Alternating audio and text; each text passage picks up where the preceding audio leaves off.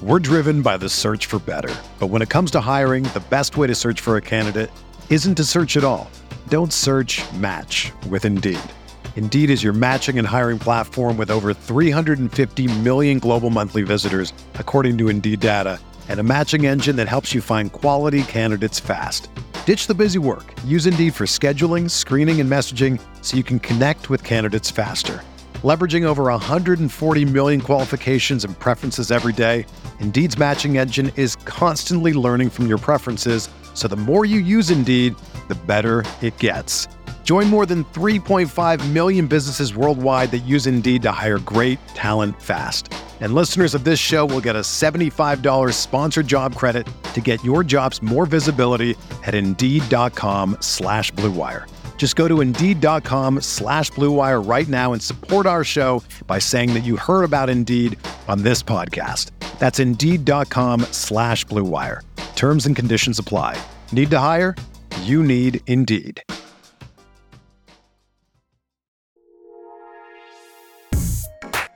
All right, what is going on, everybody? How you doing? Welcome to Talking Buffalo podcast, part of the Blue Wire Network. I'm your host, Patrick Moran. You can find me on Twitter at Pat Moran Tweets. Thank you very much for everyone locking in today.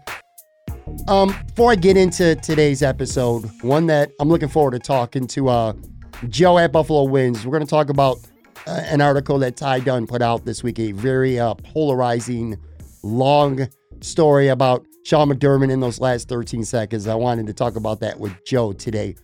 Before that, though, I, I did want to say there was no episode on Friday, and a decent amount of people asked why there was no episode. And I didn't want to say at the time because he hadn't mentioned it. And out of respect, of course, I wanted to wait until he put something out there. But the reason why there was no casual Friday episode this week was because um, Joe Yerdon, who's my Friday, Casual Friday co host, and who's somebody who's become a really good friend of mine over the last couple of years. Unfortunately, his mother passed away on Thursday afternoon. She had a long uh, three year battle with uh, a rare form of blood cancer. So, anyway, like I said, sadly, she passed away, and that's why uh, Joe was unavailable on Friday. Hopefully, he'll be back this week, but whether it's this week, couple weeks, however long it takes, uh, he'll be back soon enough. And of course, I obviously want to, uh, you know, express my my condolences and prayers for Joe and his family. I mean, that really sucks, but uh, you know, that's life sometimes. But anyway, that's why there was no casual Friday this week. I will have an episode on Friday this week. I just, um, like I said, hopefully Joe will be back, but if he's not, he'll be back at some point.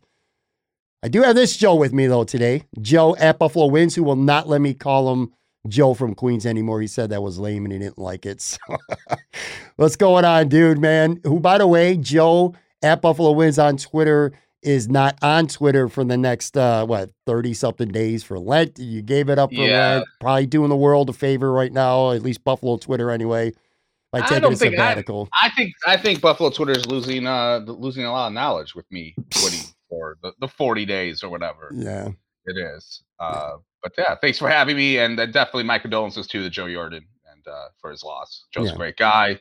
You, you know, obviously like uh, wish him well, him, him and his whole family. Yeah, let me you know let me say this too real quick here. Then we'll dive into today's episode. Let me tell you the kind of guy Joe is. So let we tape. Generally speaking, we usually tape our casual Friday episode somewhere around lunchtime on Thursday. He does another podcast, and then he'll you know, take a little bit of a break and, and then we tape our show. And uh, he was, I sent him the link. I hadn't talked to him on Thursday morning. And uh, I sent him the link to join. And he was a good half hour or so late, which is, you know, kind of weird. But I was like, whatever, you know, I'm doing stuff, uh, other things, and just waiting for him to be able to jump on. Anyway, he jumped on and he just looked terrible. And, uh, you know, he looked demoralized physically, uh, you could tell emotionally. Here's my point though. He was still going to do the show anyway.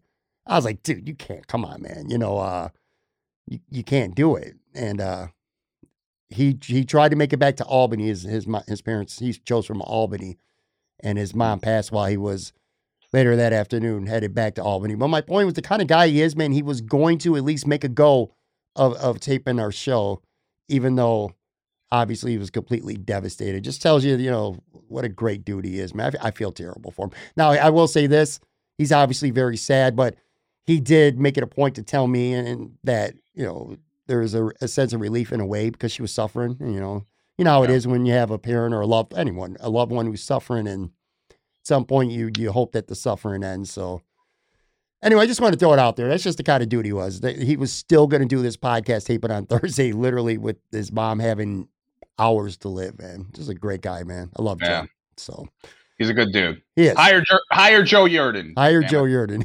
yeah, yeah, exactly. And he'll be back. I mean, he'll be back when he when he wants to, and when he wants to, uh, I will very much uh, look he'll forward to having him. He'll be kicking your ass in more of those drafts like he always does. Yeah. Well, I had a two. I had a two week winning streak, but he had oh, he ended that last week. He beat the shit out of me, and uh, I, I can't even remember the category. We've done so many of them. I don't even remember. I do know we were supposed to draft uh, 90 sitcoms on Friday show. So when he is back eventually, hopefully this week, if not soon enough, uh, we'll do 90s sitcoms. Anyway, all right. So today I want to talk about a, a story that uh, our good friend Tyler Dunne dropped from his uh, Go Long newsletter. And uh, let me say this too. I, I want to preface this before we even talk about the story itself today because I want to let everybody know that, well, A, Tyler is a, a friend of mine. Tyler's somebody I've known for a long time, going all the way back to 2006.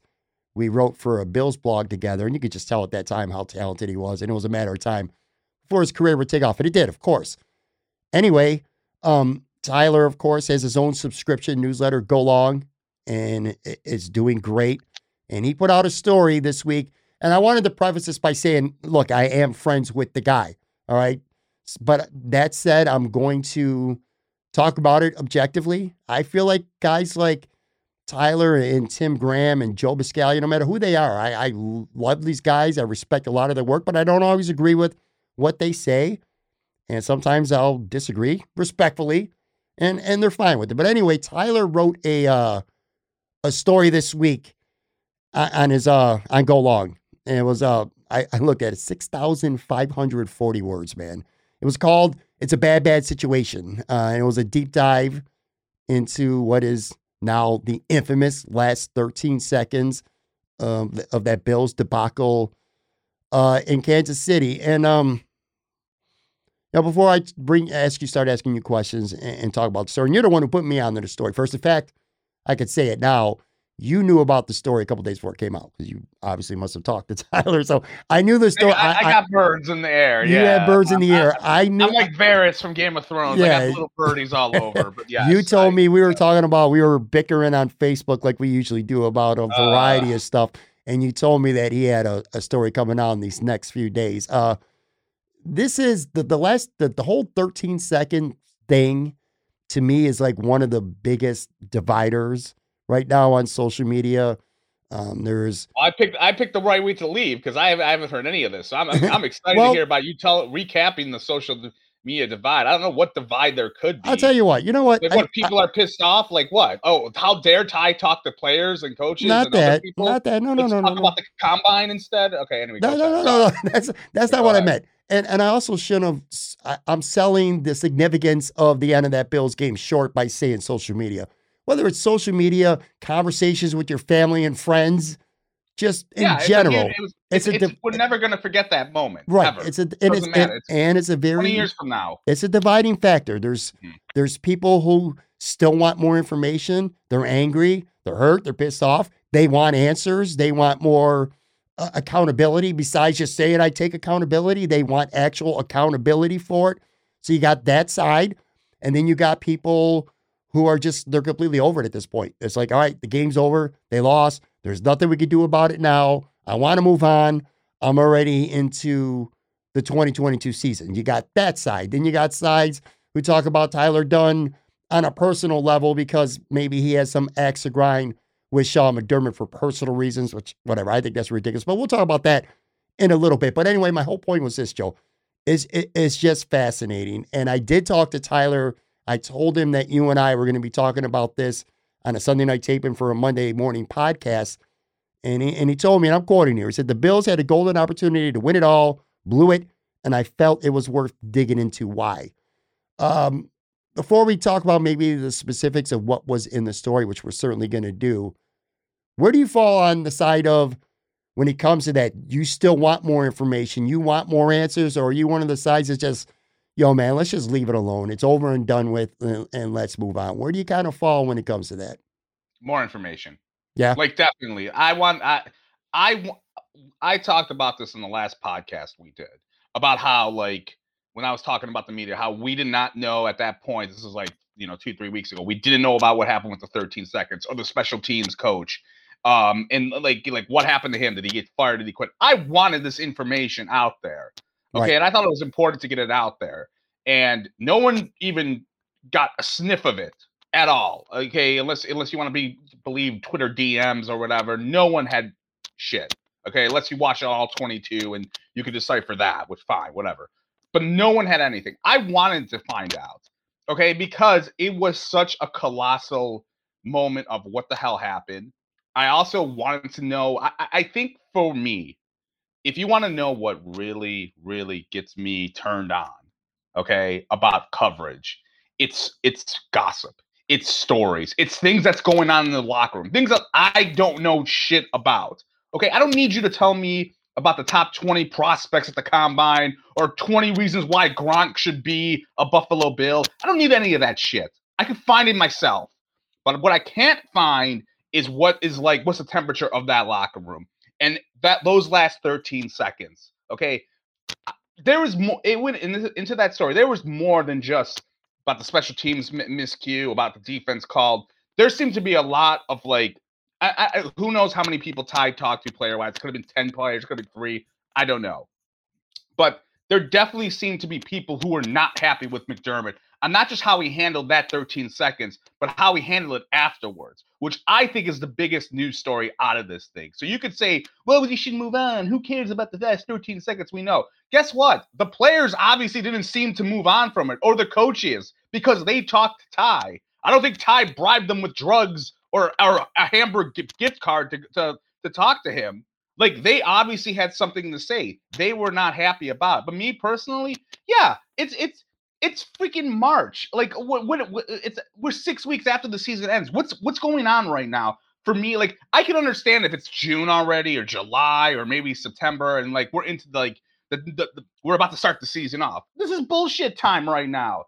Like, what am I gonna sit there and watch the combine for three hours and be like, oh, I can't, I gotta see this guy running in shorts and uh, let's let's let's like that sort of nonsense. Like, I'd rather hear about the the gossip of what's going on with the locker room and what happened in those 13 seconds because it was a colossal choke, which we talked about it, you and I, the, the podcast sure. after that happened. It was a choke job. And when you have a choke job, that's usually something, and especially when it's on the play, when the coaches, it's like a mental thing that there was discussion. It wasn't just like a player having a brain fart and like, you know, that sort of thing. This was something that happened not just like a bunch of different moments during those 13 seconds. Yeah, great point. I'll say this too. Well, first and foremost, I actually I copied and pasted just because I wanted to know. So I copied and pasted his entire story into a Microsoft Word document to do a run a word count. It was like 6,540 words, man. That's a that's a lot of work. And Tyler Dunne is one of the very best at storytelling. Whether it's something you want to hear that's good news about your team, or whether it's something that you don't want to hear. And very few people out there can do it better than Tyler. And this article alone is worth subscribing to go long. And I'm not sitting here trying to, you know, be an advocate for people, you know, trying to plug them, say, go do this. And that's not why we're talking about this on the podcast. That's got nothing to do with it. But I am saying it is a, a great newsletter and it's, and it's worth uh, the subscription just for that alone. I'll say this too. If Josh Allen, and, and I do like Sean McDermott for the most part as a coach, I think he deserves a lot of credit for the transformation of the Buffalo Bills over the last five years. Although at the end of the day, give me the great quarterback. You know, I, I think Josh Allen has plenty to do with why the Buffalo Bills are where they are right now. But I'll say this too. If Josh Allen had the the best postseason of any Bills quarterback in, in team history, which I do think he did in the can between the Kansas City and the New England game. He was flawless, pretty much flawless.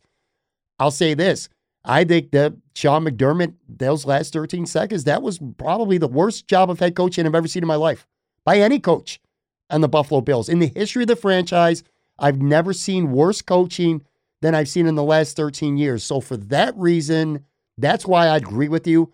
I want more information. I do also want to hear uh, about the pulse of the locker room, the temperature of the locker room. And there was plenty of there was plenty of meat on the bone when it came to this story. Now, some people out there, some critics, and again, I want to cover this objectively, and I'm not going to make it so much about my opinion. You're my guest, so that's your kind of your job to give me your opinion. I'm kind of just, uh, you know, tr- trying to play it down the middle a little bit here. There are people out there who say, "Well, I didn't really learn anything that I didn't already know." I don't personally believe that, but I see yeah, their point. You knew that Diggs and Jerry Hughes got no, in a fight after no, the game. No, no, I'm seeing these people saying, "Like, I, did, I already like." Come on, dude. I, I think a lot of more beyond that. A lot of people who have those opinions, it's my belief that they didn't read it because I think if you read they it, I don't think you would come to that conclusion.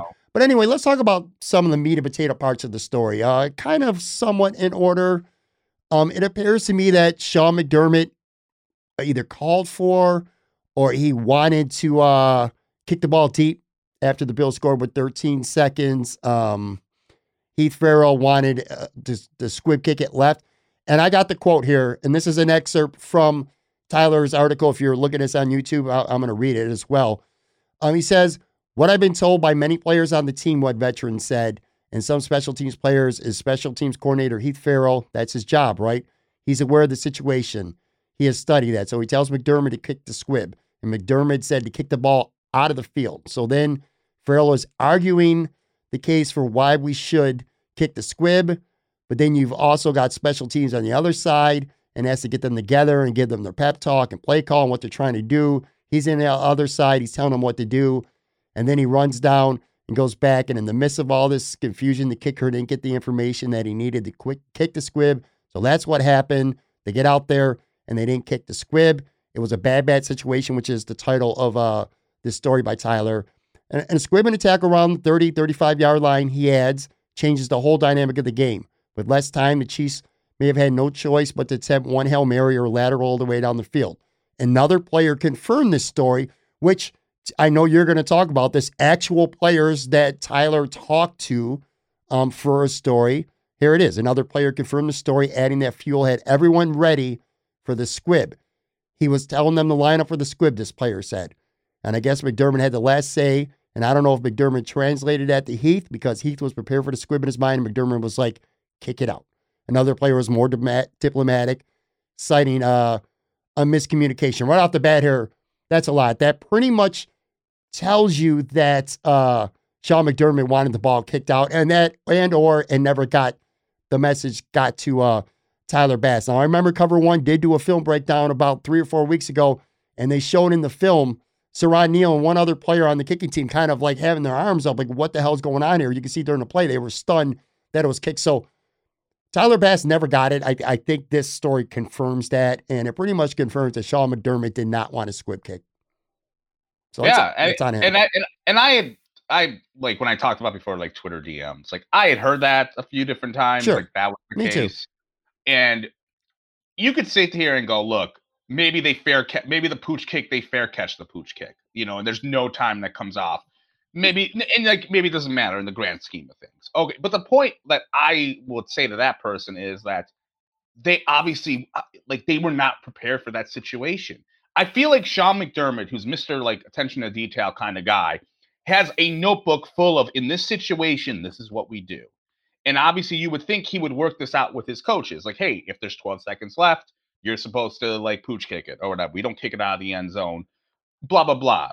And it obviously seemed like both guys like were got into a, a about it because they, you know, either they never talked about it prior to this, you know, which I would assume like you should probably talk about. It. This is a situation that happens. I mean, it could happen, and I'm not talking about like a minute before the drive starts. I'm talking like in the meetings or in training camp when you're sitting around and like you have these stories of we're here 16 hours a day and we have no lives. Like you would think in your giant notebook, you have this situation. But for that to happen where they obviously didn't know what they were kind of doing, that doesn't look good on him. Okay. It doesn't look good on McDermott at all. And uh, yeah, and, you know, I, I think it shows that something that I've talked about on this podcast before that, you know, I think Sean McDermott, and look, I think he's a very good coach. I, I'm still, I don't know if he's like Marty Schottenheimer, where he can't win the big game kind of guy yet. You know, like it's still a lot of room left. He's a very good coach. Okay. But like, I think he has at, at times issues with his coaches. I think all you have to do is look at how many coaches have left. And yes, some of them deserve to leave. Like, you know, Dennison needed to get Dennison needed to get thrown into the sun. But like other guys, it's like he has gone through them. He has recycled them out, man. Like people have let me. This coach, the special teams coach, literally the special teams that. coach left to go to, to go Jacksonville. To Jacksonville. Jacksonville. Like, what are you, an AEW fan? You want to go with like, and you know, hang out with the Khans? Tyler like, Tyler wrote during his story that um it was he left on his own accord too, and it was his decision to resign and uh and to go to Jacksonville. And you you leave Josh Allen and you leave the Bills to go to freaking Jacksonville. Yeah, I, that's just that right there. That's like, oh, did you not like talking to Sean? Uh, with Sean, and, and he was only at the special teams coach for what two years? I am not. Like, I'm not even sure. I, I Danny Crossman was the guy before. Like I think it was two years. I think this was his second year here because Crossman was the guy who was here before, and he was still with McDermott or whatever. But I think he hasn't been here that long, and I think that's like a thing. Like he's and look, I, I don't know. Like again, maybe like I, I know it's a way you could spin this into like, well, you know, Bill Belichick, he hated his assistants or whatever the fuck, like things along those lines. But there's some truth. As of right now, there's I think he he has a little bit of a an issue with some of the coaches. They, I, I think there's just, some truth to that. I, yeah, there's some validity to it. I, I do think that there's 32 uh, coaching staffs that don't see the eye to eye all the time, and they have their uh, fair yeah. share of discontent. I think maybe it's a little bit more in Buffalo. Um, but, but but leaving is the key to me. And again, I don't have it to where it's you know I don't look this up. But if someone was like, "Hey, I'm going to go look up," I'm going to go look up the Andy Reid coaching staff from like 2013 to now and see how many coaches left or got fired. And I bet you it's not. It's maybe it's not that eh, not that long. And like the only guy who got promoted was was Daboll. That's the only guy who left for a better job as on the coaching staff. Well, and again, some people deserved it, sure, but like it's been a lot. And I think this shows like the type of like a little bit of that where this guy quit to go to fucking Jacksonville. I'll say like, this too, Joe. I, to me, and again, there are a lot of there are a lot of things that come from this story that, to, at least to some extent, we didn't know. One of them, and you, you kind of mentioned it, and it was overblown, I think too. But Stefon Diggs almost got into a fight with a defensive player in the locker room, and Jerry Hughes had to intervene and step in. I'll tell you what, though, that shit that go, I, I bet you it goes on in every locker room. Sure, and, heat and of the sure. moment, the shock and the suddenness of the way they lost. And Stefon Diggs wears his heart on his sleeve. He's an emotional dude. Brian went in the locker room, lost his shit. You know, words were said. I'm sure that was squashed right away. But I'll tell you what, to me, the most uh, damning thing uh, of the entire Tyler Dunne piece for me was uh, how upset the players were and are and, seem to be over what was and is a, a lack of accountability from Sean McDermott, not within the media, not Sean McDermott getting in front of reporters and saying, I take accountability, we didn't execute, yada, yada, yada. I'm talking about to his own team, to his players on his team, that kind of lack of accountability. And again, I don't want to get into every detail of Tyler's story because I'm, you know, it's a it's his business, it's his uh you know, go and subscribe and read it for yourself. And I encourage everybody to do that, whether you love it or not. But I will say one thing one player, and this was a very damning quote to me. He says, uh, You preach accountability, one player said, but you don't practice it. That is. That's a that's a player, man. That ain't Joe from Queens. That ain't Pat from Buffalo. That's a freaking player on the Buffalo Bills saying you you preach accountability, but you don't practice it, man. That's pretty damning. Yeah, it's it's it, I I think my whole thing is I don't necessarily know if I agree with the player, and I'm going to say why. And look, it's fine for him to be upset. Like he could be upset, but like I think in some instances maybe McDermott's thought process is, "Hey, I just want to move on from this." Right. And I'm not taking we're not going to do the blame game eh, like afterwards. We're not going to look at the film and and dissect it. It's just like get, let's get the hell out of town and like just just for like forget it. I don't want to cut you I off because uh, I want you to continue your point, but I will say to what you're saying right now, it was in Tyler wrote about that too. this was different. This wasn't a, a regular season game where they go in the next day and watch the game film. This was the end of the season where 24 hours later it's locker room cleanup. So we didn't have that time with the team and film, you know, like sure. they usually would do. All right, didn't mean to cut you off. Go ahead. No, it's okay. Yeah, and but uh, with the player, it's it's like they could have he, he McDermott may just want it to be like we need to just move on from it. Like let's not look at the film. Let's not talk about it. Now, if the player is like, you know, and I don't know, maybe if McDermott has these moments, you know, and again, this is like one of those things that we don't get too much locker room access from any of the reporters. For I mean, we can get into that later, but like we don't know how McDermott coaches these guys like during the week. Is he yelling at them in the in the in the sessions, going, "You messed this up, you messed this up," blah blah blah, and maybe this is this guy's receipt of like, you know, you're you're you're telling us during the week, it's like when we mess up, you're on our asses, but here you are messing up and you don't say anything, and that could have been part of why this player thinks that way. Yeah. Um, in terms of that, but it's not a good look. I and again, you know, I think I think, you know, and I don't know. Was the article? It was more about McDermott to them, not in public though. I thought it was more in public he had an issue with, like with McDermott saying execution, because that's all McDermott said was execution. Was the player? I thought the players were more annoyed that he didn't say it in public, like it's on me.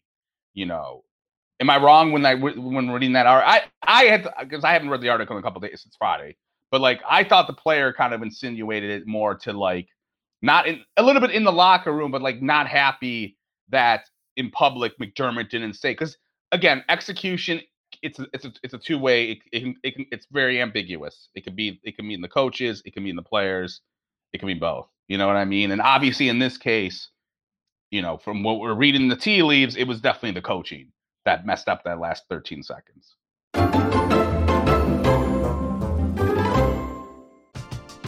We're driven by the search for better. But when it comes to hiring, the best way to search for a candidate isn't to search at all. Don't search match with Indeed. Indeed is your matching and hiring platform with over 350 million global monthly visitors, according to Indeed data, and a matching engine that helps you find quality candidates fast. Ditch the busy work. Use Indeed for scheduling, screening, and messaging so you can connect with candidates faster. Leveraging over 140 million qualifications and preferences every day, Indeed's matching engine is constantly learning from your preferences, so the more you use Indeed, the better it gets. Join more than 3.5 million businesses worldwide that use Indeed to hire great talent fast. And listeners of this show will get a $75 sponsored job credit to get your jobs more visibility at Indeed.com slash BlueWire. Just go to Indeed.com slash BlueWire right now and support our show by saying that you heard about Indeed on this podcast. That's Indeed.com slash BlueWire. Terms and conditions apply. Need to hire? You need Indeed. When you need mealtime inspiration, it's worth shopping Kroger, where you'll find over 30,000 mouthwatering choices that excite your inner foodie. And no matter what tasty choice you make, you'll enjoy our everyday low prices, plus extra ways to save, like digital coupons worth over $600 each week. You can also save up to $1 off per gallon at the pump with fuel points. More savings and more inspiring flavors make shopping Kroger worth it every time. Kroger, fresh for everyone. Fuel restrictions apply. Yeah, I agree. I think um I think some players, I mean, I'm speculating here, we'll put that out there, but I think th- they were annoyed because of him not really taking accountability or any specifics that it's just there's still there's questions that they probably don't even know the answers to at least at, at, at this point right now. I think at the end of the day, the meat and potatoes of this article, the biggest point of it is that this loss is on Sean McDermott. No, this loss mm-hmm. was on the head coach. And look, Tyler wasn't breaking any news. We knew this before his article came out a couple days ago. So I'm like, oh wow, I guess Sean McDermott's the reason why the Bills, you know, the biggest reason why they lost at the end there. I mean, we all know that. It's not breaking news. It was just a, in my opinion, it was just a really elaborately told story by by Tyler with a lot of layers and again, some sourcing and in quotes directly from players, which by the way, Isaiah McKenzie was not one of them. Uh, he does the they do the podcast together, but Tyler wrote in the story that he did not he interview Isaiah for the story. uh, the other thing, so we know about the special teams now, what happened. The other thing that a lot of people are still angry about are the last two defensive calls. Because at the end of the day, even if you screw up, you kick it out of bounds. Bottom line is Kansas City had the ball at the 25 yard line with only 13 seconds left. And those two defensive calls, how they allowed Kansas City to get a free, what, 50 something yards basically, or 40 some yards in, in two plays in 10 seconds is the most sickening part. I do want to read one more excerpt from Tyler's article, and he writes this. Now, this is not a source player, this is his his take. Frazier calls a defense, but obviously McDermott wasn't exactly ordering a popcorn from a vendor in section 120 during those two timeouts. He's clearly an active participant, and if he didn't intervene to make sure his defense was positioned to disrupt KC's speed, he should have. Probably no coach in the NFL has been thinking about how to stop Mahomes, Hills, and Kelce more these last years, and this was the grand reveal. In the AFC Championship one year prior, McDermott coached scared by kicking chip shot field goals. That side of him reared its ugly head again. The Bills killed two possessions in the shootout by punting on fourth and four and fourth and one. But this time around, he discovered a new way to coach scared. A defensive end could have been told to drop a shoulder into Kelce off the line and derail his timing. Cornerbacks should have been instructed to be physical at the line. If anything, a defensive penalty helps Buffalo. Go full Mel Blount or Mel Blount at the line of scrimmage would have been a phenomenal idea. These safeties should have been defending a field goal, not a touchdown. Instead, players were put in a position to lose the game.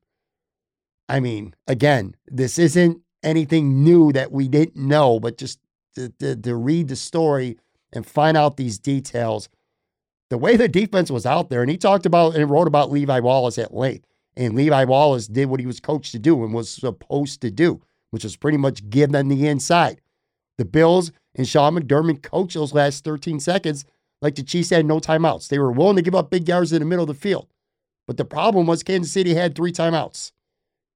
There's no other conclusion to say, saying it now and saying it an hour after the game happened.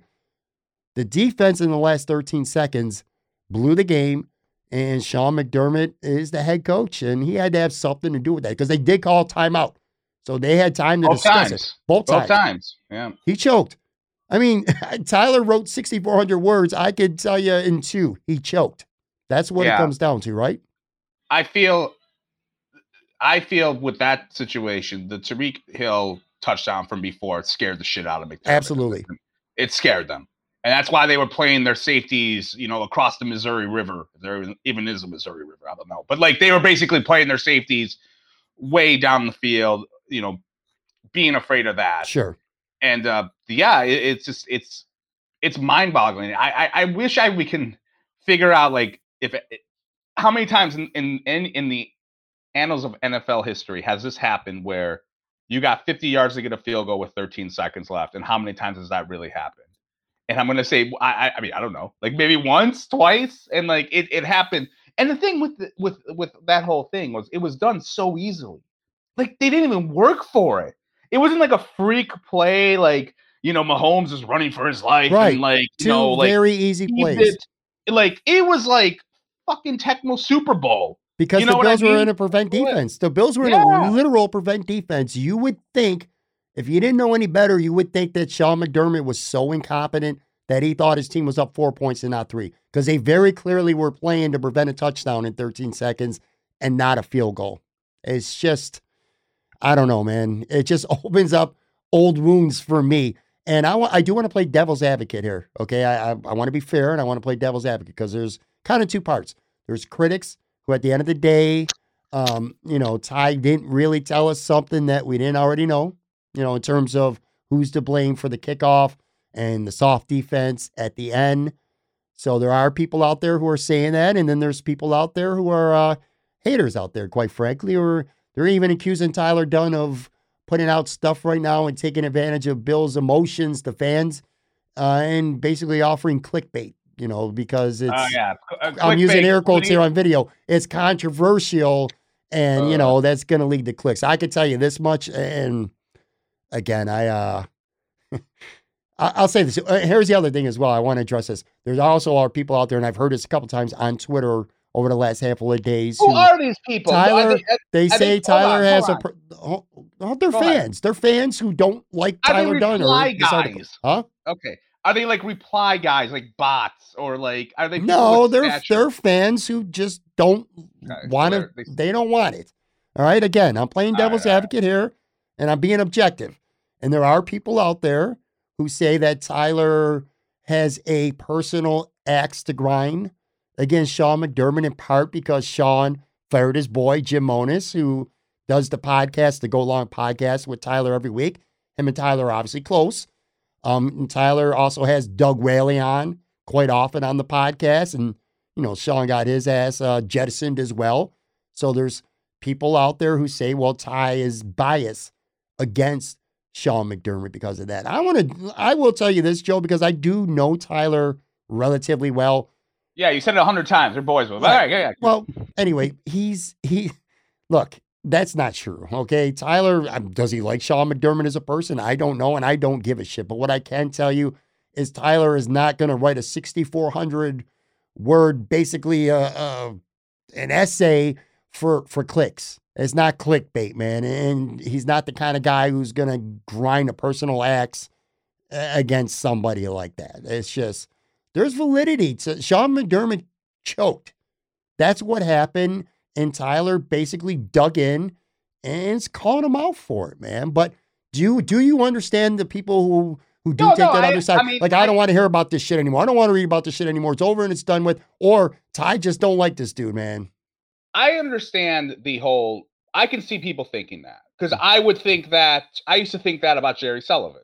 Like I used to think he had a, a never-ending hard-on for Mario Williams, Marcell Dareus, but in ninety percent of the Bills players from like 2000 to today. Like, and I used to be like, this guy's writing shit to troll these people because he doesn't like how they their quotes and things along as those lines. I still stand by that. I do too, because I I think Okay. I think there's some truth in Sully having personal Yes. agendas against some people. I don't think that's with Tyler. Go ahead. Yes. The difference though is that Tyler did reporting on this. And once you go look, you can hate I one thing I disagreed with Tyler on this and on the on the story was him saying Sean McDermott owed the public more.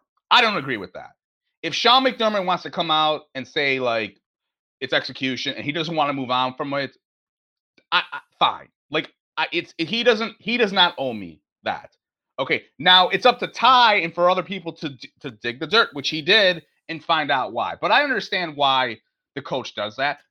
It's Bill Belichick. Bill Belichick on the Cincinnati, on the Cincinnati, on the Cincinnati. He he is notorious for being that type of coach hmm after a colossal loss. That to me is what Sean's doing. So that's one thing I didn't agree with Ty in the article when, when he, he said that they owe him more. And I don't agree with that, but you know, I do want to it's it's it's one of those like double-edged swords. Like he doesn't owe us more, but I do want to know. But like I know he's not gonna tell us, even you know what I mean? So that's one thing I, I would disagree. with. Now, in terms of Monos, look, I've listened to Ty's. I don't listen to too many podcasts. Ty and Tim Dun- Tim Graham's are the only ones I really listen to. I've heard Monos. Monos has said time and time again that Sean McDermott should have fired everyone. Like he agrees with it. Like he has said that time and time again. Like, yeah, they, they it was a it was a clusterfuck there. They he should have they should have gotten rid of. He has said that basically. He praises I not- McDermott plenty on the show. too. yeah, and he does, and he said it. Like Doug Whaley, he's only been on it once or twice. I know, like after the game last year for the field goal, where he was kind of he t- he poked a little bit at at McDermott, saying like, you know, iron sharpens iron. You're kicking field goals over here, Yeah. and like that kind of maybe can't you could maybe say like, oh, he's a little bit pissed off, but he's a commentator. He's supposed to like, give hot, you know, opinions on that. But you know, look, do I think Ty does have his favorites. I, I I'll tell it. I mean, I always, I would always joke with Ty on social media. He loves Chris Hogan, like because he used to do, he would he was done features on Chris Hogan a lot. I'm like, and and whenever Ty would see like you know whenever there would be a game where Chris Hogan would have that anomaly game with the Patriots and he he'd catch like 150 balls, Ty would say something like, you know, you couldn't do that in Buffalo. I'm like, oh, you gotta you gotta get your boy some you know some some plugs or whatever. But even if Ty like again, even if he hates McDermott and thinks he's boring, or you know, maybe he like look. I don't think I honestly think a lot of the media people. I don't think they really like Sean McDermott all that much, but they got to kiss the ring of the Bills to like you know with the hopes of getting access, all that shit we always talked about. I think the, there's been a lot of Sean McDermott. Like I've heard some Sean McDermott like media stories that I'm like, oh, like that. If he ever gets canned, it's all gonna come out. But the, the, the truth is, even if Ty hates McDermott, hates all those people, he got sources. He it was not just three thousand words on him yelling and complaining. Like if I did right, a blog right, he, he's not a columnist. He, he's not just Yeah, being a columnist. I mean, he put some of it his own spin on it, Sure. but he he had look, he had a lot of sources. Yeah. Like like I said, he had a bunch of like like the whole thing with like the assistant coaches, the in like I didn't know the special teams coach and and, and like was miserable and wanted to leave basically. You know, none of us knew that. And by the Like, way, Joe, he's the only one too. You know, it's been Yeah. all these weeks now since this game happened. And for the people out there who say, well, I'm tired of talking about it, I'm tired of hearing about it. Well, guess what? Tyler has been the first and the only one to this point to put out information that includes sourcing from players, quotes from players, player uh, coaches Funny too. thing. I don't know how many coaches, but he said he talked to players and coaches for this story. How many? We don't know. But he is the only one who is taking that deep well, it's got to dive. be the Zooms. Uh, I mean, it's because everyone's on Zooms and they can't. I'm being facetious about that, but yeah, I mean, he got a bunch of people to talk about it, and he was the only one because I don't think, you know, I don't like. I just kind of alluded to it before. Like, he doesn't kiss the ring of the Bills in terms of he doesn't care about going on these Zooms or covering the beat or any of that shit. He wants people to like read his stuff, and I like and I like that. I that's a piece. I think it's the best piece I've re- I've read about the Bills in God knows how long because it gave me insight of stuff I did not know. And you could sit there and I don't know. You know, look, if people want to say like, "Oh, we already knew what happened," no, you you you had no idea that that the, the special teams coach was miserable and like basically couldn't wait to leave. It felt like, or that the players were pissed off afterwards. You didn't know that, okay? You didn't know that. No one fucking knew that. and so, Stephon like- Diggs almost got in a fight in the locker room. Yeah. That too. Like I don't know how he got that, but or he, a player obviously gave it to him. Mhm. But uh, but yeah, I mean, it was it was um it was a it was uh, you know I don't think it's it's him having a, a grudge. He you know the point is even if you thought like this his column stuff was was him being like a dick about it, you you could easily bypass that and go right to the quotes of the those Sure. players. Yeah. and that's and that's the thing. And look, people did want look. I wanted. I mean, again, I don't think Sean McDermott owed me anything, but I definitely did want to know what the hell was going on. I, again, I love that drama. I want to know that. I think is what makes a good beat writer good. I, I know you he's not a love the writer. drama. Well, I let me say this, and No, I don't, I want, I do, don't want you to accuse me of sticking up for my little You local stick up for media buddies. Yeah, Yeah, to some extent I do. buddies. But I will Your say this: the, buddies, the yeah, Bills beat reporters and Tyler Dunne are not the same person because Tyler is a feature writer. Tyler does deep dives. Tyler's style of writing and what he does. Tyler's not a Buffalo. He's not reporting on the Buffalo Bills. Tyler Dunn is uncovering stories, some on the field stuff, some off the field stuff, and he's as good as anybody out there who does it. I mean, Tyler Dunne is Okay, elite, but a Tyler Well- Dunn doesn't cover the Bills beat. He's not reporting for practice and draft stuff and all that other shit. sure, but they have other people. Like, where's Jason Wolf's column then on this? Since he's like he's a feature writer. I agree. You're not wrong. Matt Parrino is is not a Matt Parrino is kind of like a hybrid like columnist. He does he does a bunch of shit on his website. Where's his piece on this? On you know what I mean? I don't buy that like in terms of like feature writer. Everyone can write whatever the hell they want to write about. Okay, like this, you know. And here's what I'll say. I'll say this. Like, you know, I I, I how do I spoon feed this into this conversation? But I'm just to do it. Like, you know, I, I, I sit here and kind of laugh because I told you last week uh, you wanted me on the podcast last week, and I didn't want to come on because I'm like I don't want to talk about Gronk because I had a feeling this piece was going to come out, and I was like, save me for this piece because I'm gonna I have some I have some takes, you know, in terms of like, you know, I for years constantly heard from like Buffalo sports media that you got to be there to like know what's going on inside and outside the locker room. Like I hear Mike Harrington's voice in my head right now. Like I'm there every day.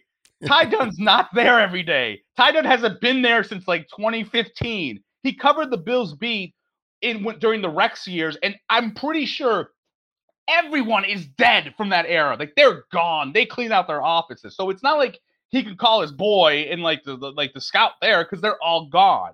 You know, and how did he get all this stuff? Like, how did he get it if he's not covering it there, if you know, we get all these, we get we get some of these guys kissing Sean McDermott's ass, taking 70 minutes to talk to us. And what does that do? do you get any insight from anything? You couldn't get Cole Beasley like wanting to get a trade out of town instead it goes to a national guy. You know, all this this puckering up to like be like these guys are great and like you know we we're you know we're you gotta listen to us because we're here every day. What does it result in?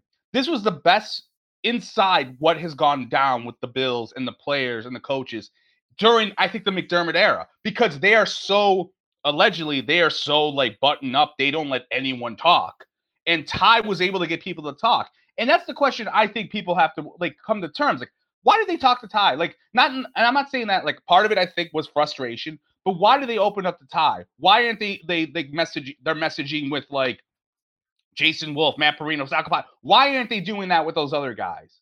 And I'll tell you why. This is me, and I have no inside knowledge. This is me spitballing here. I think one, Ty does a lot of stories about players. He is a player's writer. Absolutely. player's coach. I don't think Ty gives a shit about the teams. Nope. He does not kiss the rings nope. of like the PR people. And I think people on the Bills beat, they sit there and they look and they go, okay, who's going to be here longer? is it going to be like Sean McDermott or and Brandon Beane and the ownership, or is it going to be these players? It's going to be the ownership and the players. There's only a couple star players that are there long term. Like, you know what I mean? Like Josh Allen's going to be here for like 10, 15 years. And like, but like other than that, like there are guys who leave that door. And I think they know that. And they're like, well, I got to, uh, you know, I don't want to rock the boat because I got to deal with like, you know, I got to deal with these coaches. I got to deal with the ownership, the PR guy, all that sort of stuff. And Ty, you know, my advice to some of these some of these writers, maybe do more features on players. You know, instead of using your budget to go to the combine so you can report on freaking uh like Uh, player X wants to play with Josh Allen and all that sort of stuff, and maybe you get your insight afterwards. That's great, but like maybe use your budget to go to like do a feature on a couple of players and see what life is like for them because that's what Ty does. Ty takes these, and I don't mean like Stanford Ty, but like he that's his and i think what happens is let's just say he does a feature on this player the player reads it or maybe his pr person goes this is a nice feature. This is how i lived and like like growing up and like what they went through. And it's a good piece to drop in march. That's my whole thing. Like right now i'm I'm a I'm a, a content person. Like i don't need mock drafts in february. I like and i think i know there's an audience for that but i think there's an audience for that because the writers it's an easy piece to write. Like, hey, I'm gonna do a mock draft. It fucking takes you five minutes probably. Whereas Ty will go somewhere, interview Devin Singletary. I'm just using him as an example, and maybe like he does a feature on him, and maybe he can go to that player and be like, "Hey, what happened?" The player's gonna be like, "Oh, well, shit, you did. You, you're you're you're cool, dude. You did a nice feature on me and my story, and not about how how I run the 40 and all that." And then they probably go back, and he can get those stories for those players. And I don't see that enough. I don't remember the last time like I saw a feature article. Maybe you you rarely get them. Maybe you get them like in training camp. You kind of get them sometimes, but you don't hardly get them like you know around this time frame and like going up.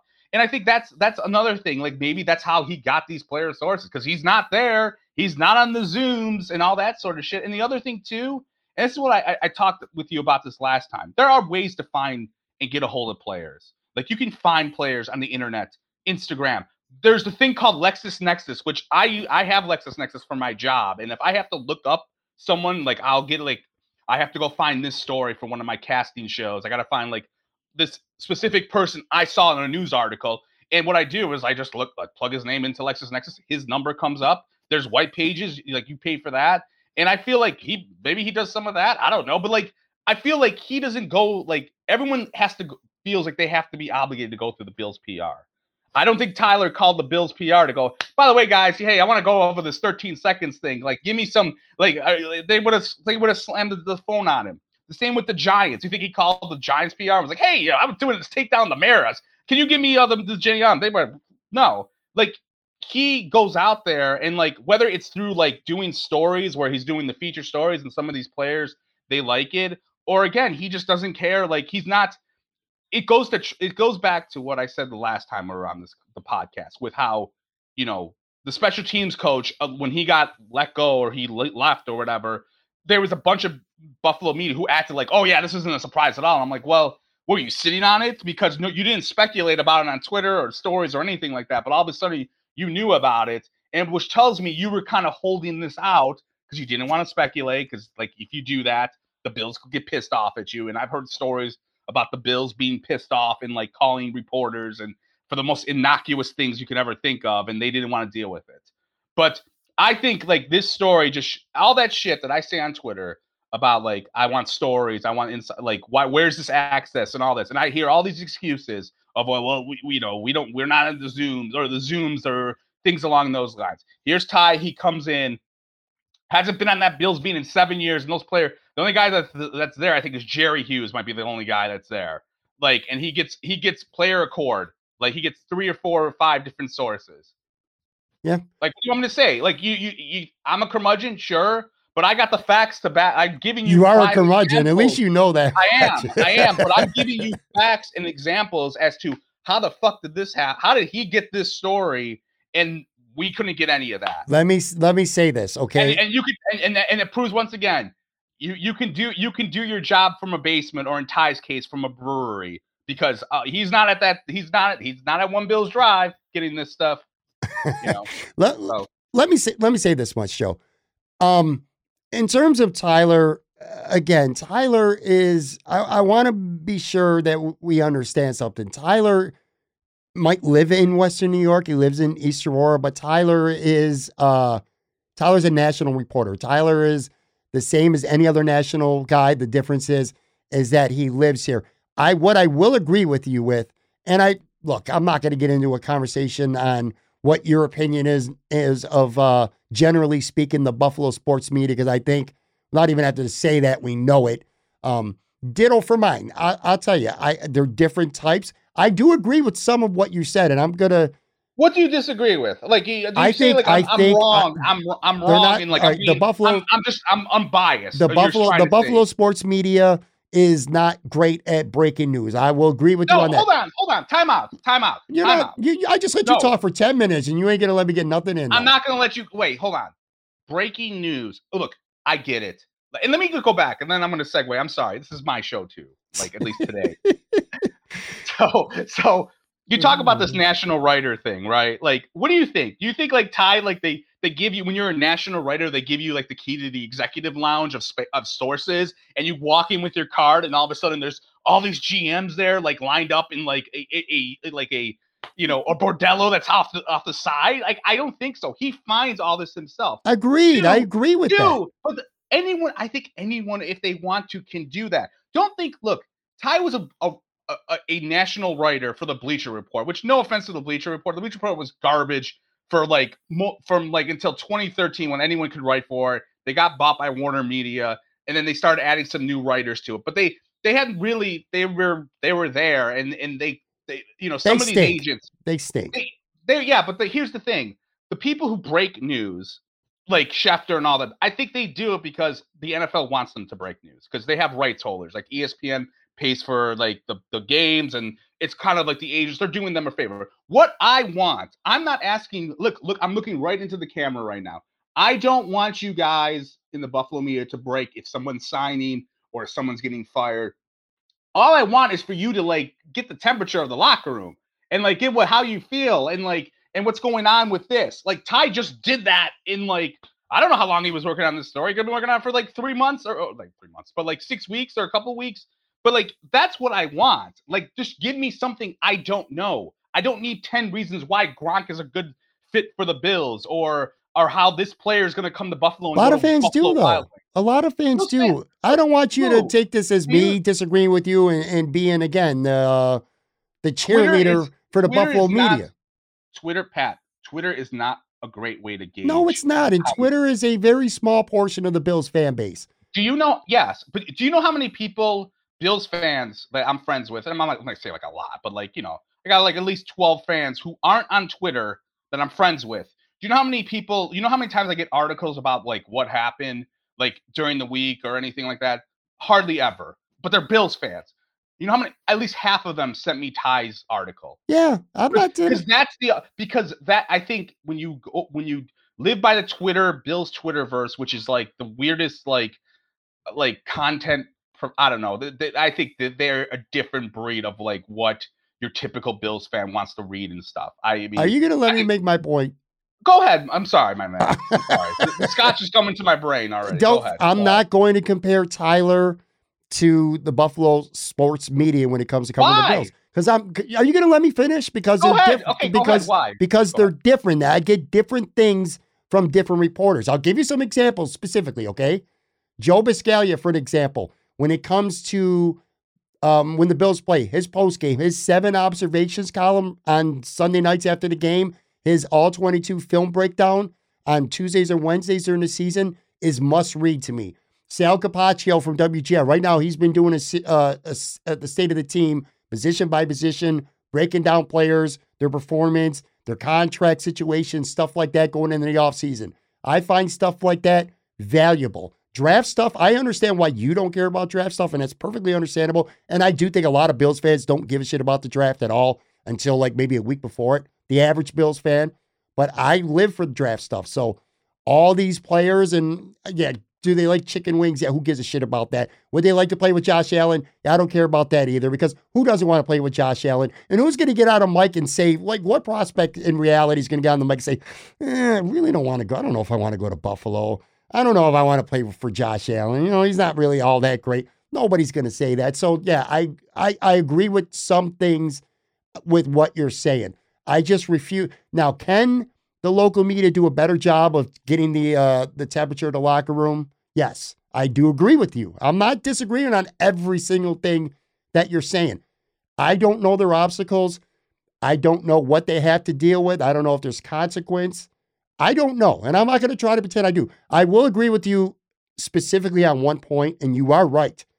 In today's day and age, the game has changed. I'm a perfect example, Joe. I have relationships with players. I haven't covered a Bills game in 17 years at the stadium, okay? Oh my God. You, what player likes you? Oh. I have. I, look, I talked to there some. You go. There I talked to some media. players. I okay. talked to some players. I have a relationship with some players. I have a relationship with a lot of former players. I have a relationship with some people in the media. I've used Twitter, to your point, you know, having to go through team for this or that.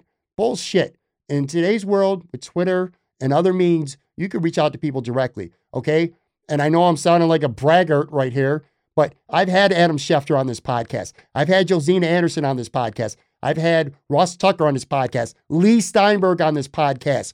Uh, Josina Anderson, Richard Deitsch. I, I could keep going on and on and on. National people. Christine Ledlow from TNT, one of the, you know, head people with TNT basketball. My point is this I didn't go through any channels. I didn't go to ESPN. I didn't go to Fox. I, I didn't go to any of these people. I went to them directly, talked to them, got them on my show. I've had people from American Idol on the show. I've had people from The Voice on the show. I didn't go through those channels. I reached out to them directly. So you can reach out to people directly. You can develop relationships with people directly without having to go through team channels. That said, in fairness, I don't work for the team. I don't know what they have to deal with if they do things a certain way. I don't know. And I, I can't speak on something that I don't know. Well, well here's the thing a couple things. You're right. And you, those are good examples. I can add to that. I one time worked on an NFL network show. It ended up not being filmed, unfortunately, where I had to look for basically players who had sports memorabilia. Okay, like you know, like oh, I have the I have the, the the cleats I wore in Super Bowl thirty or whatever the hell, and like it was it was a show from the NFL Network from a different production company. And the first thing I did was, okay, this seems easy. I'm going to go to all the PR people. The PR people were useless. Some of them were kind of nice and like, we'll let you know. And I I followed up all the time, being like, yo, like I need your help, blah blah blah. And I ended up having to find everyone on my own through going through PR people. I was talking to Hall of Famers on the phone because I went through their website and emailed them. And again, this is like you know memorabilia stuff, but it was easy for me to get like a hold of them. And I think that's sometimes what happens is like like it gets it gets acted like getting a hold of these guys is just like you know you just can't do it or whatever. And I my whole thing is what's the repercussion? You know, I don't think I don't think the the Bills can pull your press pass because you interviewed someone like out of turn because you asked them, "Hey, you want to do a story on this?" Like if you do that, that that's you. There's like the Pro Football Writers Association. They could easily come in there and say, you know, you can't do that to this person. Like I've seen that on on before. You know, that's how sources get like. That's why you have to have anonymous sources. That's what Ty, you know, did. Like he didn't call the PR people. But I I guess my point in all this is like to have stories like what Ty did, where he's going like he's going like not through the PR people and let's just say he was let's just say he was jeopardizing like his like his standard stance with the Bills, and maybe he has. Who knows? Is it really like you go through all these pieces you read just now, like with like like best free agents or like the state of the roster and contracts? No offense, and I, I'm going to say this very delicately. I can go find that myself. I can go and see what this when this guy's contract is gone. I can go see this guy's stats. I can go to like I can do it myself. You know what I mean? And like I'm not I'm not trying to like crap on those those pieces you laid out. You know what I mean? And like but some of them we are such in a a, a watered down content business where you need to have four or five stories a day. And that's where I think I feel for the Buffalo media that's in that sense. That, you have editors who want like six pieces a week. We need to have draft profiles. We need to have like, you know, we need to have a piece on like this Bills Mafia member or like or you know brother Bill getting screwed over by like Bills by a billion slogan and put it on the Buffalo News website. And you're like, why is this on here? Like you need all like it's just a watered down stuff now where it's just not about quality. It's about quantity. And I hate that. That's not what it should be about. It should be Tyler Dunne doesn't drop 10 pieces a week. He drops one basically a week that you're like, holy shit, this is a great piece. This right here, we're talking about it on hour one here. We were talking about how great that piece. We're not going to be talking about like, you know, a prospect's pro- profile or this or that. This is what I think people want to read way more. So yes, you have your audience of I need the, the player prospects or the state of the, the the roster in all this sort of shit. Sure, there are people that like that. But what would you rather read? That or this? It's this. I mean, I unless you're a complete shill and you need to read lovey-dovey like Sean McDermott's the greatest man about alive, you know, you'd rather read this. I would say. Am I, am I wrong with that? No, like you're not. You, are not wrong. Com- comparing Tyler Dunne to 99.9 percent of people in the media, it's like bringing a a gun to a knife fight. And I would say that for 32 markets, Tyler Dunne is one of a small handful of people out there in the business that had the the that has the talent, the ability, and the assets. Man, the Rolodex. I mean, Tyler Dunne is known for having one of the biggest Rolodexes uh, of anybody. I guess in, my question is this: he he does.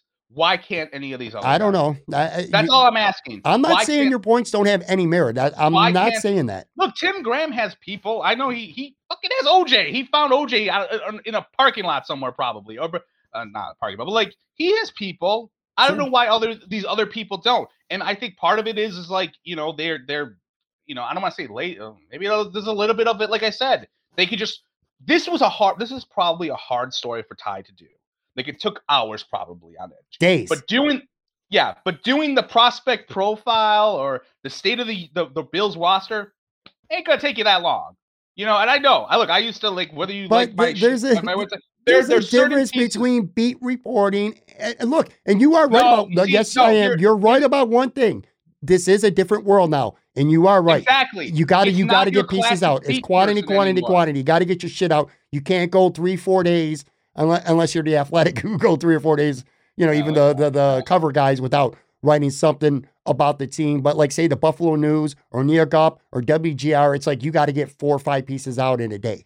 So I, you're not wrong about because you that. don't really make you don't even and that's the that's the whole that opens up another can of worms. You're not making that much money off of that. I know well, what Google I, I, don't know. I know what Google ads are like. You're not making much. I don't so I, I, don't know. I don't want to I don't want to get into you're right. I don't want to get into like a, a business but, discussion. But the whole thing is this you're trying to make it like beat reporter versus Ty the the whole sports this is not we've talked about this not beat not reporter no no no, on, no, no, no no no no because i'm not making it about beat reporter versus ty a beat reporter writes a six to eight hundred word article tyler Dunne just wrote a 6450 word professional written uh documentary, basically. Okay, Sure, and but- it takes days, if not a couple. It takes probably one to two weeks to write that kind of story. I, I'm I'm gonna ask Tyler. I, I talked to him, but I never asked him. I want to know how long it took him to put that story together, and he's probably gonna say a week and maybe two weeks. Five if, if you're if you're covering the. Bills for WGR, if you're covering the Bills for New York Up or or the Athletic or the Buffalo News, you ain't got a week. Well, you do if you're a feature writer, but if you're a reporter, if you're an everyday beat guy, Well, you don't have a week, two weeks to put a story together. I I don't know about that because you could spend a couple hours on that a day. Mm. Okay, and you and you could put your other bullshit up like player profile X and all that. and like all I'm saying is like for that, and this is where like if I was an editor, you know, I would just be like, look, I don't care about like getting four or five boring. We're gonna get a couple thousand readers. I want good shit If that you- it's gonna that's gonna be like people are going to pay. People pay to to read this article. If you're My an editor, you're not sending your local contingent to the scouting combine in, in Indianapolis. That's what you're telling me, right? No, no, it depends. Here's let me the you know we I had that little thing on Twitter last week before I I I- blew Twitter like I was burning that bridge before I was going on my Lent sabbatical. I understand like why I would send them there if they go there and they get me they get me stuff. Content. me we were we've been we've been fighting We were- all we week about and that's- content and on Facebook. Part of part that's part of what this is. I don't care about these press con- like hearing Brandon Beane and Sean McDermott talk at the press conference. Are you kidding me? They talked three months, three weeks ago. They're gonna talk three weeks from now. There's there's it's just it's just filling your freaking content again. It's the quantity thing instead of the quality thing. I'll send you to the combine if I'm an editor. If you're to be able to find out what happened in that 13 seconds, because you go and talk to a scout or Brandon Beane, or you find out from Brian Daboll if he's got some issues with like McDermott, which I know I know on public they said no, but who the fuck knows? But, There's like, been there's been some news locally to come out to the local media's credit this week at the combine. Actual someone wants to play with Josh Allen. I heard. No, no, no, no, no. There's been- great shit there, pal. there's been some legitimate news to come out of the combine this week from local guys too, not Tyler I, I did see Josh Reed had that thing. Josh Reed had something about though some. he had a kind of a weird tag at the end, like Yeah, the, the, But the the- coaches said it doesn't. It does. This happens all the time, which I was like, okay, Right. There was discontent among the Bills coaches, but also that it's not really that unusual. That that's newsworthy. Tim Graham had a piece this week about he heard at the combine there was talk that if Gronk doesn't retire, that the Bills are gonna make a run for him. So I mean that's that's news. That's yeah, worthy. I don't know. I don't know if he got it from the from the combine. He said he did. He I- said buzz I at the would- okay. combine. He said buzz at the Okay. combine. All right. Well, as I said, I will give them. I will give them credit for it. But a lot of times, if if I I don't if if you're getting me stuff, and again, this goes back to like when I read pieces or see Bill's Twitter, I don't see a lot of like what's. I don't see any original like what's going on in the locker room stuff or sources. And again, I don't need breaking. I don't need you to break the news that Gronk is coming to Buffalo. But I would like you to tell me like, okay, like they, there's an interest in Gronk, or that there's interest in this guy, or that, or this, or that. You know what I mean? Like, you know, that's that's really what I want. You know, at the end of the day, just give me a little bit of that. I don't need you to dissect the game. Uh, you know, I know there are people like you who want that, and that's fine. But I think, I think you have uh, there's an audience that is really wants that more so. We like the we like the dirt, man. Like I like the dirt. I ain't gonna lie. Like I feel like it's. I I mean I think Ty's article. You have a dirt article that goes inside the sport, that goes inside the locker room. That is going to do way more traffic, way more readers than here is your scouting combine res- portfolio on this guy wants to play with Josh Allen and loves the wings at Elmo's or whatever the The bottom the Like- bot, the bottom line with Tyler's article is this, and I mean our discussion about the media. That's kind of you know that's something that just spun off, and that's a a separate topic. But in in regards to Tyler's article specifically, I, I think what it illustrates is that it, this hurts, man. It still hurts. It hurts the fans. And it, and it hurts the players, and we we saw plenty of that in Ty's article, and uh, and the reason why is this because at the end of the day, everybody knows. We know, the players know in their hearts, the Bills should have won the Super Bowl this year. And if they don't mess up those last 13 seconds, they're at home against the Cincinnati Bengals. And I'm telling you right now, the way Josh Allen was playing against Kansas City and New England, they play that game 99 times. The Bills are winning 98 and a half of those 99 games. The Bills were beating Cincinnati. And then they're in the Super Bowl against the Rams, who I think are a very top heavy, talented team. And I think the Bills could have beat the Rams. Maybe they don't. I'm not going to go so far to say the Bills guaranteed to win the Super Bowl, but the Bills were going to be in the Super Bowl at worst, were it not for those last 13 seconds. So I think even weeks later, a story like this, it kind of, if those wounds were were healing a little bit, this opens it back up because it's still, it is a wound and it's still semi-fresh in everybody's mind and it hurts, man. And I think Tyler did a really good job of of showing how much.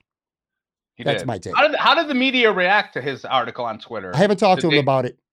No, no, no. I'm saying like on Twitter though. Like Oh. were, were other media members Lots of report- like, retweets, lots, lots of Like, retweets, lots. I know quote- he was on. I know he was on GR. I yeah, know that. Lots So, of lots of retweets, lots of quote tweets, which I, I remember. And then this has led to some fans saying it's clickbait, and you know he's got that personal I don't know how grind. I remember Nate I know Gary was going at it with some fans saying, you know, hey, if you don't want to know, you don't want to know answers, you want to move on, that's fine. But I want to know answers, and I'm not ready to move on. And look, it's it's it's Feb. No, it's not February. It's March or whatever. Like, what, you really need to like watch some asshole throw seventy yards on a freaking in their shorts.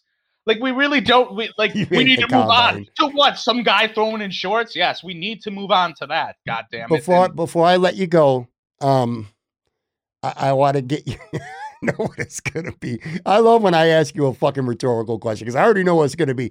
But Joe's favorite Buffalo Bill of all time has been granted uh, permission to to seek a trade. Cole Beasley. another story that the local media didn't get. By the way. Uh, anyways, go ahead. Cole Beasley is, is been granted permission to seek a trade.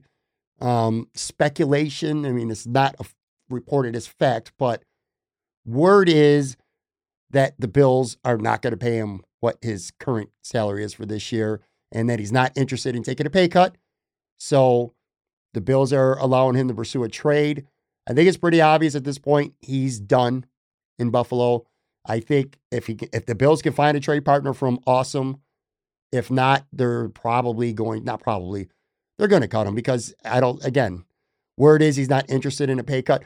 And quite frankly, Joe, I've heard, and again, I'm not like, you know, sourcing, making breaking news or anything, but I've heard that Cole Beasley doesn't really want to be in Buffalo anymore. And it's not because of the football part of it. He just he doesn't want to be in New York. You don't want to be here, man. And it's, and again, it's- Really? it's, So not wait, because it- it- it's not because of the team. back? It's not because of the locker room. It's not because of his oh, teammates. Oh, It's, he What just fucking taint. well, well, You know, well, I was about to be very diplomatic and go, "Hey, you know, I understand." He's like, but then you throw it that way, like he wants to leave because he can't stand New York. That dude's gonna go on like like that douchebag Clay Travis's podcast and probably talk about how how horrible New York State is and like whatever. Okay. he's a good player though, man. Joe. At the end of the day, I, you know, I I, wonder. well, I, I think I think he regressed a little bit this year, but um, I, I still look. I will stand by this. I think he, he was a very, he was much better last year. I think he probably feels like he got phased out a little bit, like he wasn't playing as many snaps as he did last year.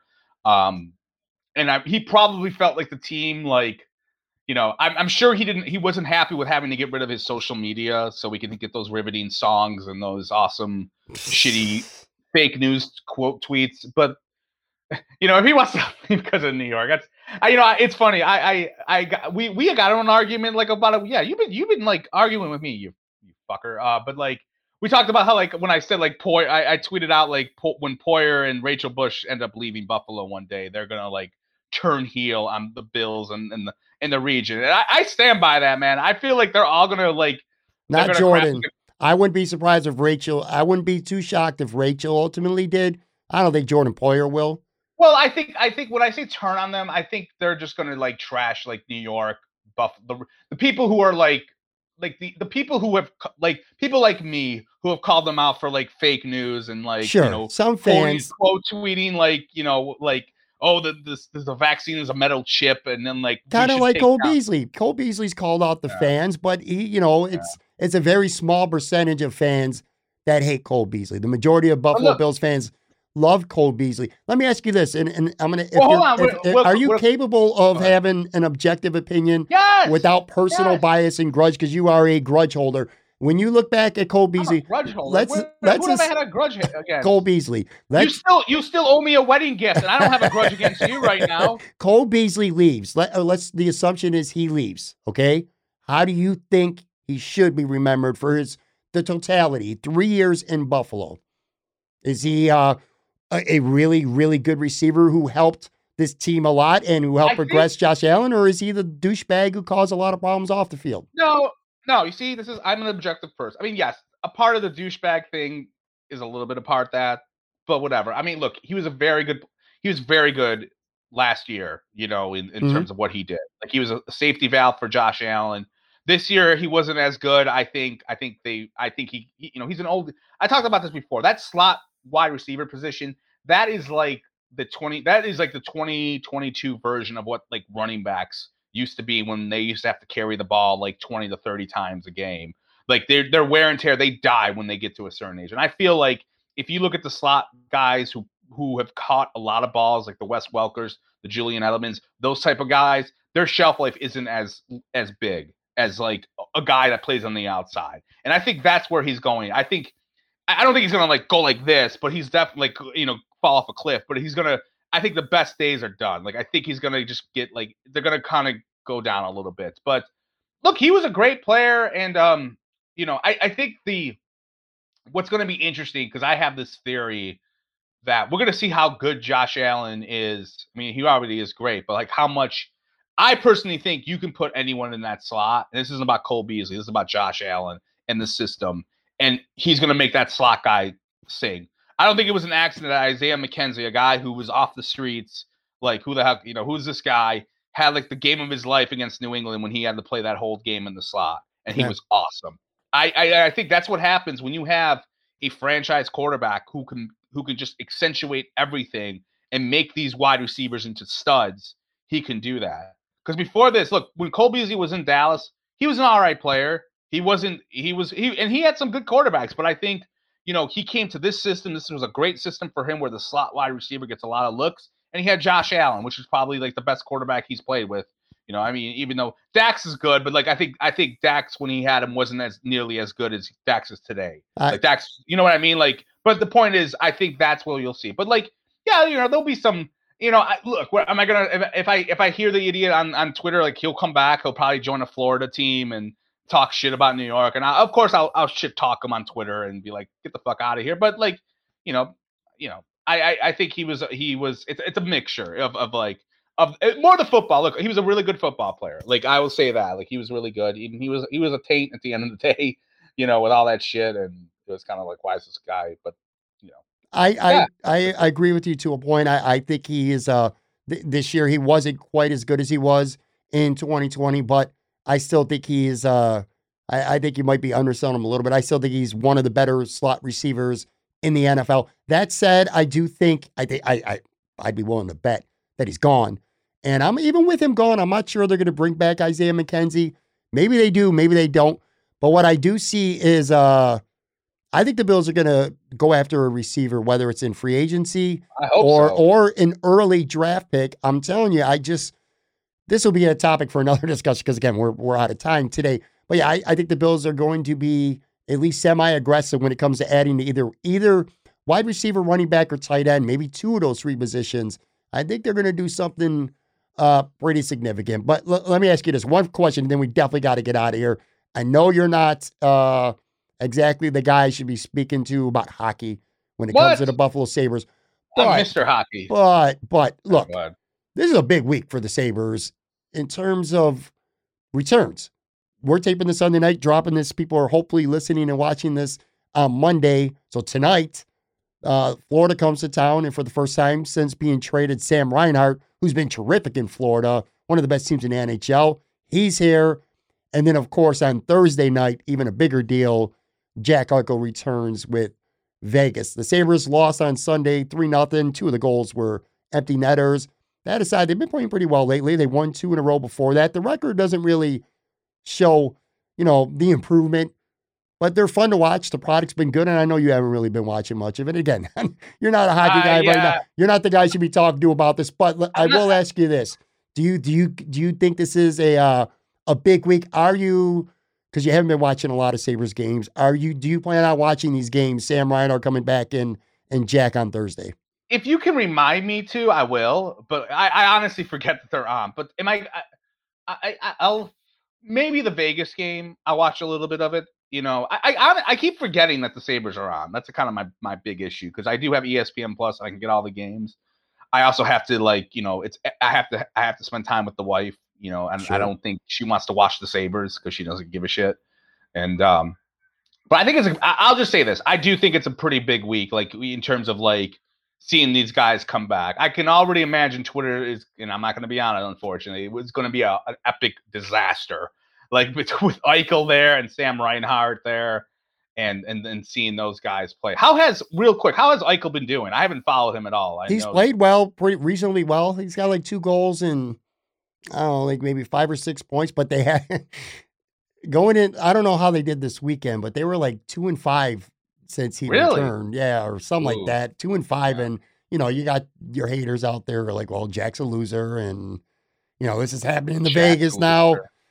Whatever, man. It's going to be a very uh contentious. I'm just curious. it's going to be a contentious week for for hockey fans anyway on it's Twitter. it's going to be so let me ask you this let's keep it kind of interesting uh maybe because this isn't this bores me a little bit but no it's, it's fine. But anyways i digress. If you're in a fan in attendance you see jack Eichel come on the ice you booing him? Nope, sam reinhart booing him? Nope, not their fault. What- what do you say to fans who because i that's going to be the big discussion because the sabres have always been like the fans have always had this i remember when drury was there or briere came back and they booed them when they had the puck. I'm curious and again it's not the same there's not 20000 i don't know how many people are going to go to this game it's going could be five for all i know i know they're they've have issues selling seats but that's gonna i think that's gonna be a big talking point this week like are you gonna boo him like you know would you boo jack when he has the puck I think they're going Sabres- to. I I think- wouldn't. you though. think they're going to heavily. I wouldn't though because Really? you're you're blaming him for everything that went wrong. Then where I think the failures over the well, last he did decade. want to leave. I mean, you're right. He, Uh, but wouldn't he you? want to leave. Though. You're you're oh, yeah. you're an oh, elite yeah. Oh, player yeah. For would've been- six years, and you're not even would've been out that- sniffing. You're not even playing in an important game in Oh, yeah. March. I, would, I, want to be out of there too. You won't let me get the surgery I want.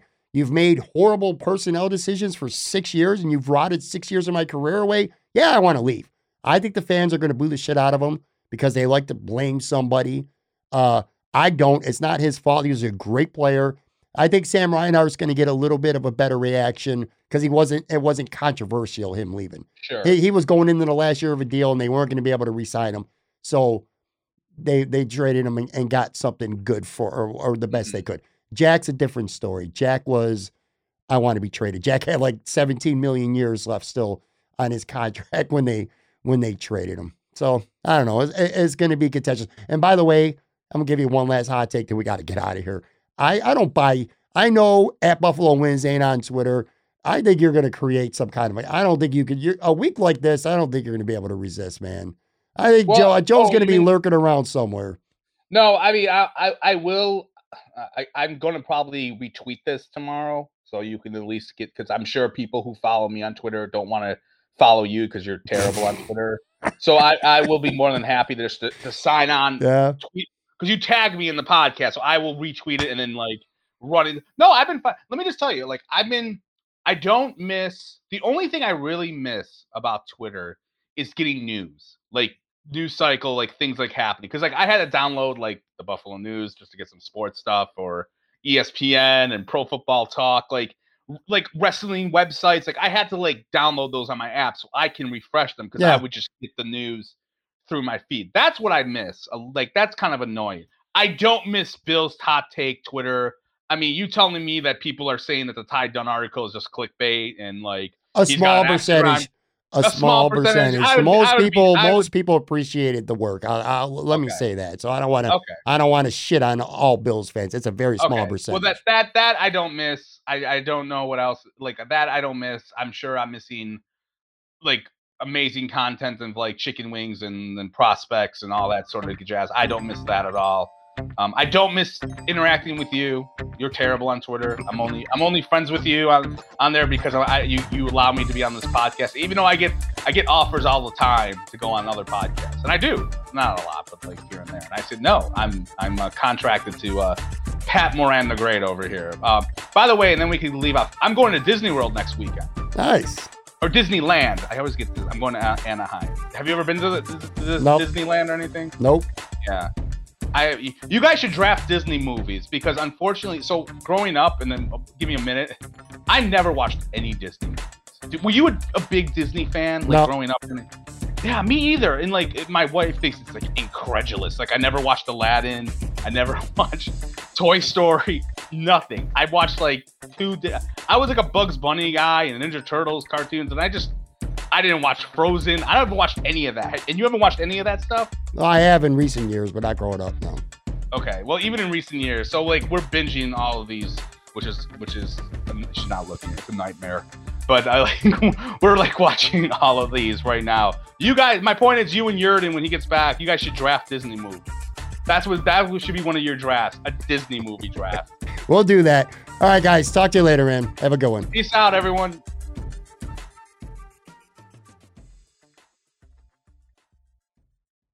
Everyone is talking about magnesium. It's all you hear about. But why? What do we know about magnesium? Well, magnesium is the number one mineral that 75% of Americans are deficient in. If you are a woman over 35, magnesium will help you rediscover balance, energy, and vitality. Magnesium supports more than 300 enzymatic reactions in your body, including those involved in hormonal balance. From functional medicine doctors to mental well being and female hormone experts, we all know that magnesium is the one mineral to improve all aspects of well being and health. But which one? Magnesium Breakthrough from Bioptimizers, the trusted choice recommended by leading experts with seven best absorbed forms of magnesium to ensure your body receives the support it needs for overall well being. Go to bioptimizers.com slash balance today and use code BALANCE10 for 10% off. Support your journey to wellness at B-I-O-P-T-I-M-I-Z-E-R-S dot com forward slash balance. Magnesium Breakthrough from Bioptimizers, your foundation to optimal health and vitality.